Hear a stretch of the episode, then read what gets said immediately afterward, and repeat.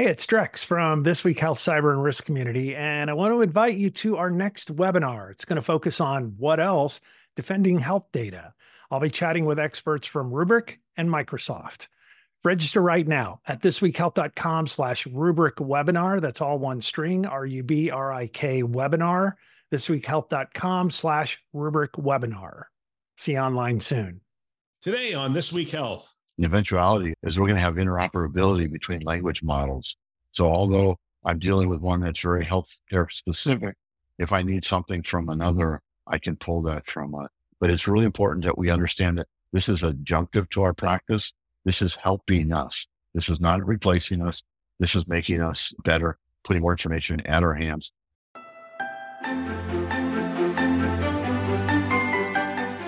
Welcome to Newsday, a This Week Health newsroom show. My name is Bill Russell. I'm a former CIO for a 16 hospital system and creator of This Week Health, a set of channels dedicated to keeping health IT staff current and engaged. For five years, we've been making podcasts that amplify great thinking to propel healthcare forward. Special thanks to our Newsday show partners, and we have a lot of them this year, which I am really excited about. Cedars-Sinai Accelerator, ClearSense, CrowdStrike, Digital Scientists, Optimum Healthcare IT, Pure Storage, SureTest, Tausight, Lumeon, and VMware. We appreciate them investing in our mission to develop the next generation of health leaders. Now, on to the show. All right, it's Newsday, and today we are joined by Charles Boicey. The Charles, I always get your title wrong, but uh, innovation. Yeah, just call me the chief innovation officer. Innovation guy over at uh, ClearSense. And people may not know this, but you and I go back a long way. You were at UCI the first time I met you, and you were essentially doing all this incredible stuff with data. That then became, you fine tuned that, went over to Stony Brook, did some stuff over there. And then eventually somebody grabbed you and uh, ClearSense was birthed out of all of that, uh, that history of working with data in very distinct ways. And you guys now do some really cool stuff. And with that, you travel the world and I catch you, you're in Southern California now. You've been in the UK, you've been in Ireland, you've been in India. That's where you've been. What's going on around the world with regard to health IT and health technology? I mean, why are you visiting those spaces? Sure. So, one, we shouldn't feel bad. Everybody's in the same spot. They're not advancing anywhere any quicker than we are. So that's that's either a good thing or a bad thing, depending on your uh, perspective and whatnot. But especially those environments where there's only one healthcare plan, it's a government based, basically socialized medicine and whatnot. Uh, again, just like us, all the best intentions in the world, but the, the implementations and the follow through is slow, just like us. Uh, I will say though that in India, because of the, the nature of less regulation, we're able to move quite a bit faster. So new innovations are able to come into practice. And the really great thing that I like about working in India is uh, the major technical universities are all behind healthcare. So a lot of innovation is, is happening and then it's being pushed out. But they're doing things a little bit differently, Bill. They're looking at it from a, a personal health record perspective as opposed to a full blown EMR implementation. So the patient is going to be in charge of their medical record. You may go to an organization, there is no electronic record. So you'll scan the record, it'll go into a repository, and then by permission, should you it will allow um, others to view it and whatnot. So that's a little bit different approach, but but yes, no difference in us trying so to innovate. That could that could be we've been talking about, and I think you and I have been talking about this model the the personal health record being the locus of data interoperability because it just all the data just keeps coming back to me. I carry it because I'm at the point of care everywhere I go. So India could become the test bed at scale for this this yeah. model. Well, you think about it, there's no way in hell that they're going to, you know, a wide rollout of an EMR, right? It's just not going to happen from an economic perspective, but they have the best 5G network in the planet. Everyone has a smartphone, regardless of where you are on the economic scale. So why not? If you get a paper record, why not just scan it and send it up? From a clinical perspective, yeah, maybe you have to scroll through some PDFs and whatnot, but uh, at least the information is there to treat and you're not starting from scratch each time. So I think it's going to be interesting to see how well they do. Why the UK? What, what are you looking at in the UK and Ireland? Well, Northern Ireland, from a perspective of innovation and technology, they have an excellent program for us technologists to utilize both their resources as well as office space and whatnot. So, and again, Bill, they're five hours ahead of us. They're five and a half hours behind uh, India. So it's a good place for healthcare technology to have like product development and so forth. So it works both ways. Um, yeah. And on the NHS side, the, the various trusts and whatnot are, are, they are innovating and they are putting things into practice. So pretty much everyone's on par and whatnot. The the first story I wanted to cover with you, I, I saved stories for, for you. And because you were practicing clinician, practicing nurse in LA. And the first article is violence against healthcare workers is oh. rising. Oh. How can we protect them? I'd imagine in your environment, that was a pretty high risk environment that you worked in. I, I was curious your thoughts on, first of all, the, the, the fact that violence against healthcare workers is rising. And what do you see us doing, and what do you think we could be doing better? Yeah, Bill, you just gave me goosebumps with that. I, I didn't know that you were going to bring that one up. Um, February 10th, 1993, I was at LA County. I actually left the trauma environment to go into the cafeteria, and a gentleman came in and shot three of our physicians. Uh, I ended up in that cafeteria environment for several hours, as you might guess. That wasn't the first time I ever experienced violence, and this was a a, a patient that was upset that uh, they had to wait three hours for pain medication.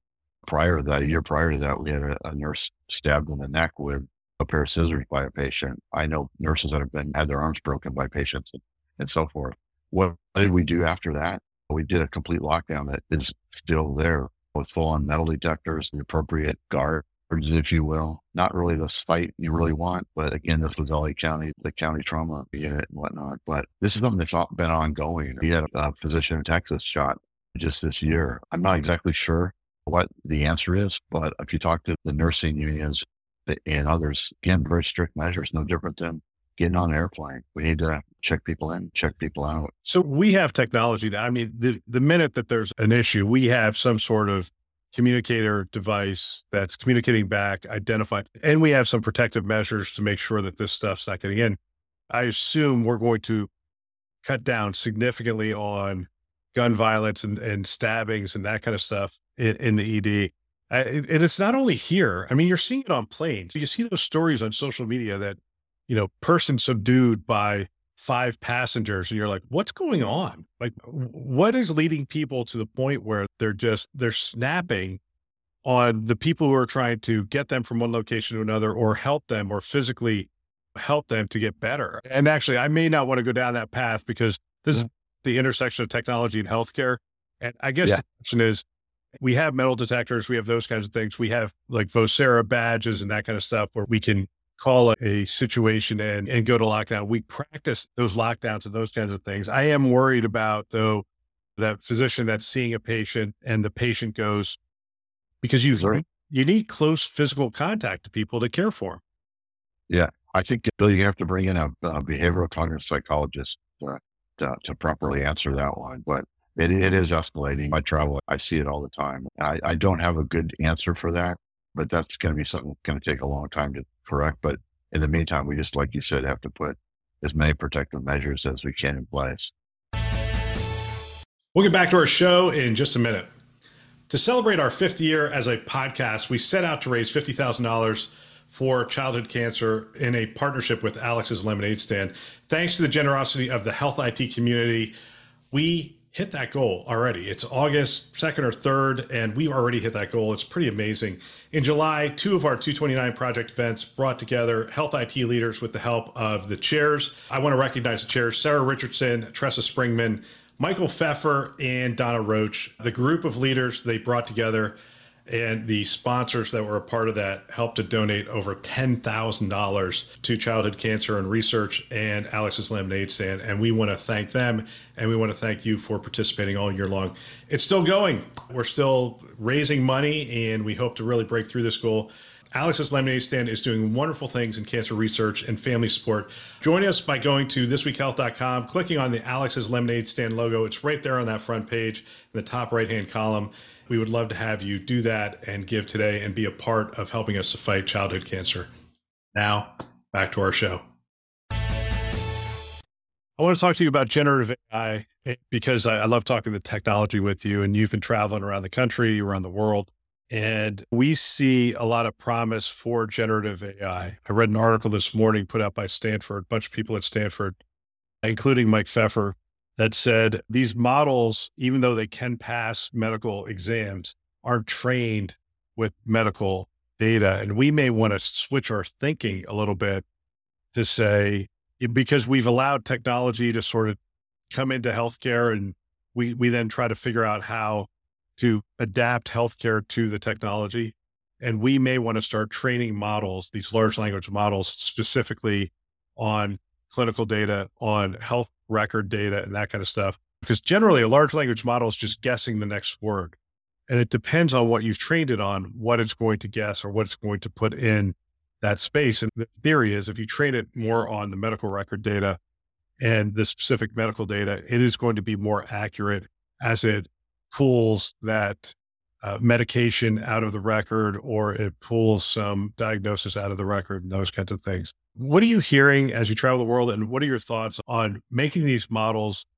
That they're already relevant for healthcare, but more relevant for healthcare. Sure. So, a couple of things. When you said generative AI, I was going to do this. Okay.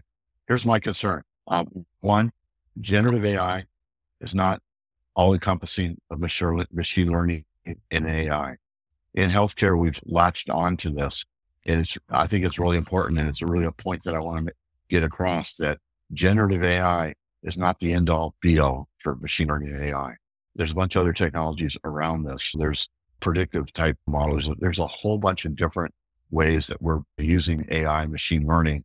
And I just want to make sure that folks don't lose the focus that generative AI is the end all be all. I think that's fair to say, wouldn't you say, Bill? Oh, no, absolutely. I mean, you, it's it's it's you got the I, focus. It's got the focus. Yeah. Yeah. Yeah. I mean, you and I back in 2015, 2016, we were working on AI models that weren't generative AI models, but they were AI models that were learning predictive models based on the data that we had. Now, that being said, we've all been interacting with Chat GTP, which is an all encompassing large language model, right? It's, it's everything. And really, it was put out in the public not to train the model, but to train us and to learn more about us. And I kid you not, Bill, it's interesting that we've got people in organizations, you know, even in healthcare technology organizations that are putting all their trade secrets into chat GTP to summarize their offerings to for marketing and so forth.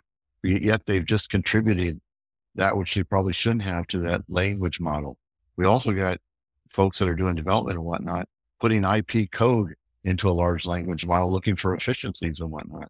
That's probably not the best use of it. So I just want to put that caution because I've seen a lot of that. What we put into these large language models then becomes part of that large language model. So it's really important that we do understand that we're not putting proprietary information, PHI, and, and all that good stuff. There's an article in here, The Data Driven Hospital and the Inevitability of AI. So, meaningful use, we all digitize the medical record to some degree. We end up with a mess of data. Uh, I, I, mean, you know better than I do. I mean, just a mess of data. Yeah. And the the core of this article, again, the data driven hospital and the inevitability of AI. In fact, the strategy that we put together at St. Joe's back in the day that I brought you in to help to educate our executive team on was called the data driven healthcare, data driven well. And the theory was we digitize all this data. We have this ton of data and it's going to revolutionize healthcare, but it's still pretty messy. And there's a belief that AI is somehow going to be able to alleviate that mess. Is that an accurate assessment? Yeah, that's yeah, that's still accurate, Going And going back to your previous question, Hippocratic have put together LLM for for healthcare specifically, and that's the direction that we need to go. We don't need to necessarily participate and OpenAI's large encompassing model. But from a language model perspective, one specific to healthcare, and then what you're going to see at, at, at sometime it, it's going to eventuality, the eventuality is we're going to have interoperability between language models. So although I'm dealing with one that's very healthcare specific, if I need something from another, I can pull that from a, let's say we had a social determinants of health language model that we could bring in that information that's specific to you and then for further treatment and whatnot. So this is absolutely, but it's really important that we understand that this is adjunctive to our practice. This is helping us. This is not replacing us. This is making us better, putting more information at our hands. And then the eventuality, Bill, we talk about this all the time. We don't provide sick care. At some point in time, we'll provide health care. These, these generative AI applications and so forth done properly with the proper requisite information behind them will help guide ourselves and our patients from a health perspective see their day to day, week by week, month by month. And that's where I really see this working out really well.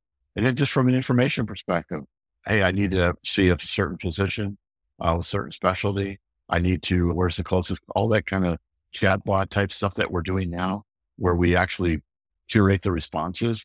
These large language models actually will generate those responses and whatnot. Are we there 100%? No, but we will be at some point in time.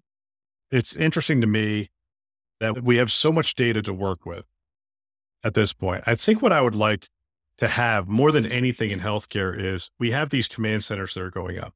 And why do we have command centers? Well, the command centers are to try to alleviate the flow of the patient throughout the system from intake all the way through rehab and, and health. As you say, we're sick care more than healthcare.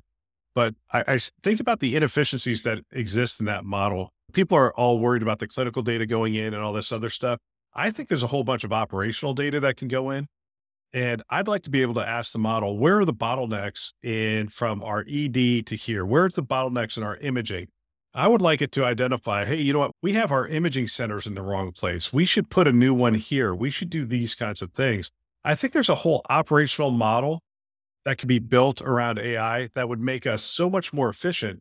And to be honest with you, when we talk about patient experience, a lot of times we go down to, oh, what are we going to do on the phone? And the reality is the back end operation is so broken that doesn't matter what you do on the phone. If we could really fine tune that that command center, that flow of patient throughout the thing, I then I think that information. First of all, I don't think there's as much risk to to building out those kinds of AI models and looking at the uh, flow of patients. And I think there would be incredible value if you can have a model that drops in, collects information, and then you could start asking it about the different aspects of the operation. And if you could do that at scale across all of healthcare, I think you could really make a dent in not only the cost, but also the experience. But build so that the backend technology is, is around graph technology and whatnot. And we actually did this CI in Stony Brook as well, where I call them colleague aware applications. So at a particular time, let's say a nurse is giving a medication they haven't given before. Yes, they're given some information about it, but they're also made aware of colleagues, other nurses in the facility that have given that medication many times so they can reach out. Same thing when a uh, PGY1 is working up a patient that uh, is not basically in their history and their experience level, they can reach out to somebody that has had the requisite experience. So yes, that data can be used for that operationally. Hey, let's start diverting people from the labs lab over to, to radiology because things are getting hung up from a, a blood draw perspective. And then from a, just from a pure operational, we realized that the pediatric population in Long Island was such that the clinic that we were going to put, we shouldn't put it where we should, where we are going to put it, put it in this other area where there's more pediatric patients and whatnot. So, so yes, those are extremely good use cases for, for this type of technology in, in healthcare. M&A activity, phenomenal technology for M&A activity if the acquiring uh, organization is, is willing to, to relinquish that data, you can really make some excellent decisions on whether you really should pick them up or not, what you should take, what you shouldn't. Interesting. Well, you brought it up, and I'm going to close with it again because I like to stick with the technology with you as much as possible. Cleveland Clinic went with a private 5G over Wi Fi for its newest hospital. Okay. Uh, you talked about 5G in India, fantastic 5G network. We have, I don't know, half built 5G network throughout the United States. And it's the same way every other wireless technology has grown over the years. It grows in the major metros, then it grows out from there until it covers the entire country. What's the future of 5G as you look at this? By the way, if people want to see this, there's a Becker's uh, article on uh, Cleveland Clinic goes to 5G over over Wi-Fi, and they're looking for partners who are going to utilize that the 5G network and innovate. It's a smaller hospital, so their thought is, let's see what happens here, and we'll take it elsewhere. What are your thoughts on 5G? Yeah, Bill. So I was involved with the UCI with the folks at UCSD, which did a lot of pioneering work in putting together the requisite organizations to promote 5G. And this goes back quite some time. So what's important for everyone to understand about 5G is the bandwidth is quite wide. That's really important for us as the prioritization. You can prioritize traffic, medical traffic over other traffic. So um, what I think about is as we're going more and more into the home environment, 5G is the ideal mechanism for that. So at some point in time, we'll have diagnostic ultrasound equipment and whatnot that you basically carry from a suitcase, utilize not from a diagnostic perspective. That can be done at the edge, but from a actual doing the diagnostic work in the home and whatnot, absolutely 5G, as well as the telemonitoring and so forth. But inside the hospital, security, and again, bandwidth and prioritization, and from a hacking and everything else, you've got a much, much more controlled environment. But that environment, they didn't create that environment. The vendor brought that environment in for them. But yeah, 5G is really will help us bring the healthcare to the home and everywhere else. Yeah, because if people don't know this, Wi-Fi across the internet, there's no deterministic aspect of that. You cannot prioritize certain. I mean, you no, you you can't. Uh, quite frankly, I mean, because we tried. I mean, we've tried everything we could to prioritize it, and so therefore the the kid playing a game and the the monitor they're they're getting the same priority of of getting across that network. That's correct. Absolutely correct. Yeah. So 5G. So you're saying 5G. Uh, I mean, you talked about more deterministic. We could prioritize, but you also talked about security. You said more secure. Now, why would you say more secure? Well, think about how, from a Wi-Fi perspective, the, the different technologies and the folks out there that know each technology. It's a little bit the narrow. It's a narrow band for 5G, and if you dig really deep into 5G, there's a lot less opportunity to really get into it. Yeah. No, it's interesting. Do you envision more hospitals partnering with uh, one of the major players to bring in 5G to I mean, this is I, 5G over Wi-Fi. It's interesting that they're doing that. So they must be encapsulating or something across that Wi-Fi network. Yeah, I, I see that, Bill, but I, I really see the opportunity to use utilize 5G to to get sophisticated equipment, monitoring equipment, as well as diagnostic equipment into the home. Well, Charles, thank you for taking time in between your world travels. In fact, you haven't been home I mean, you haven't been home in so long. It's it's been a while, but this is the time of year that you usually travel. And then will we see you at some of the conferences in the fall? Oh, absolutely. I'll be there. Yeah, I'll be at HIMSS, whatever incarnation it takes this next year. Yeah. Well, you saw they they sold it yeah. off. Yeah. It'll be interesting to see. Uh, that's going to be a fun one to watch, Bill, because we all, my first HIMSS was 1994, and I think there was like 350 people, something like that. So it's, it'll be interesting to see what, what, what transpires. 350 people at HIMSS. Something like that, 350 to 500, somewhere in there. And it was all financial people. The clinical people were really the odd people out. And HIM was well represented. I don't know. I mean, do you, do you anticipate much change? I mean, they sold it off. Do you anticipate much change in, in the overall structure of the conference? Not the first year, but we'll see. The groups that pick them up, that's what they do. So I think you'll see more of some Vive esque features, maybe. Yeah, if they had contacted you and I, we could have put it together, but they did not contact us. So no, they did not. We will have to see what happens. Charles, thanks again for your time. Really appreciate it. All right. Thanks, Bill. And that is the news. If I were a CIO today, I think what I would do is I'd have every team member listening to a show just like this one and trying to have conversations with them after the show about what they've learned and what we can apply to our health system. If you want to support This Week Health, one of the ways you can do that is you can recommend our channels to a peer or to one of your staff members. We have two channels, This Week Health Newsroom and This Week Health Conference. You can check them out anywhere you listen to podcasts, which is a lot of places Apple, Google, Overcast, Spotify, you name it, you can find it there. You can also find us on YouTube. And of course, you can go to our website, thisweekhealth.com and we want to thank our Newsday partners again, a lot of them, and we appreciate their participation in this show. Cedars-Sinai Accelerator, ClearSense, CrowdStrike, Digital Scientists, Optimum, Pure Storage, SureTest, Tausight, Lumeon, and VMware, who have invested in our mission to develop the next generation of health leaders. Thanks for listening. That's all for now.